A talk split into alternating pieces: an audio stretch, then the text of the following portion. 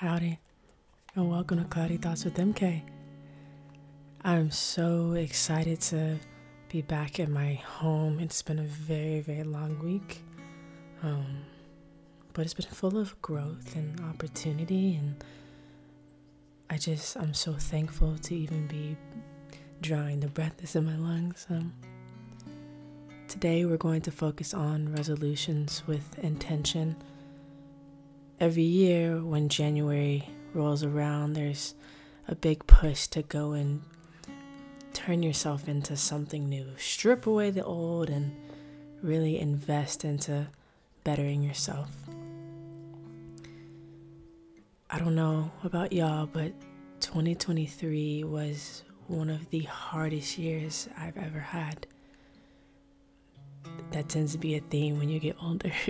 I don't know if I can subscribe to that, but it was challenging. There was a lot of transitions. There was the loss of relationships. There was the shedding of old selves for me. And since when did being harder on yourself after an already hard year equate to things getting easier or equate to being better? I saw this random post the other day, and it talked about utilizing the beginning of the year for rest rather than resuscitation of this being that you believe that you have to be. Taking the time to check in with yourself and reflect on everything that occurred so that you can walk forward from a more peaceful state of mind. So rarely do we get the opportunity to sit in the experience of being human. And we honestly have a lot less time than we think. There's a book called 4,000 Weeks by Oliver Burkeman. One of my good friends, Layla, her brother, Jeremiah, loaned it to me. I'm almost done, I promise.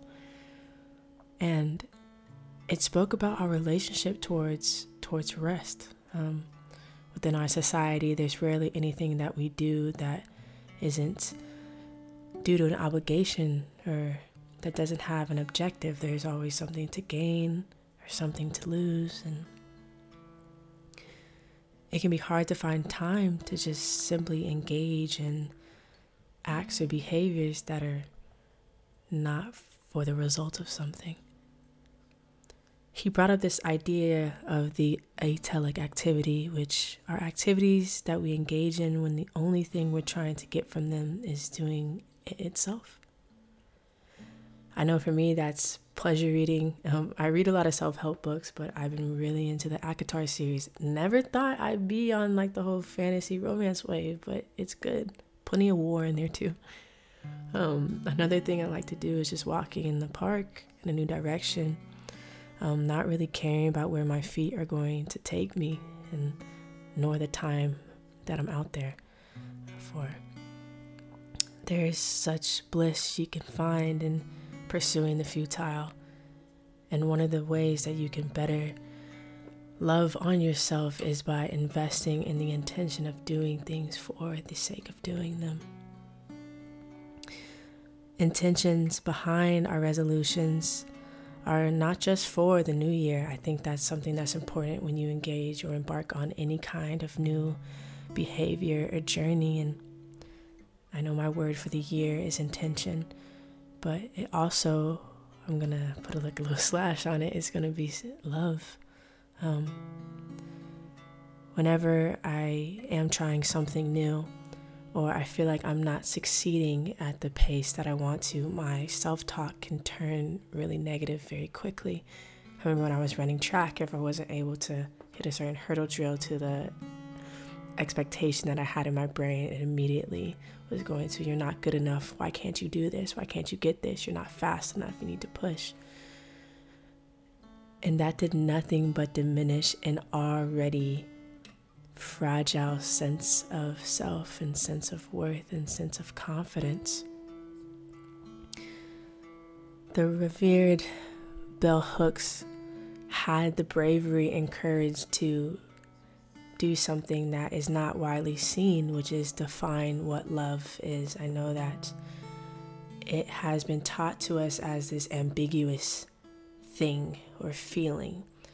Since we all have different worldviews, different paradigms, since we're all raised differently, since we undergo various experiences, what that love looks like isn't something that you can write on paper.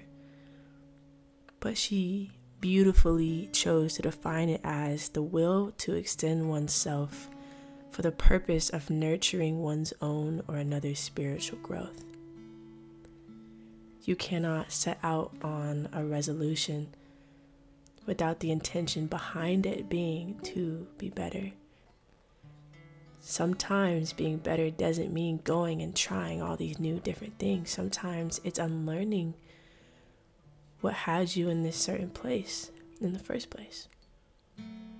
Sometimes it's scheduling that intentional time after your day to sit down and check in with yourself, to have a cup of tea, to do that hobby that no one else may end up seeing, but that brings you joy. My approach to love has been so self-serving for so long. It's been so outwardly focused, and that's not a bad thing.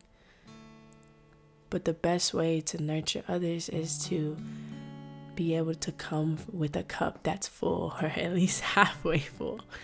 And that's how I'm going to be approaching resolutions this year. I do have big goals, and I respect everyone who just, does like a 75-day hard, is training for a marathon, wants to crank out a book and get it signed and published within 2 months. That's awesome.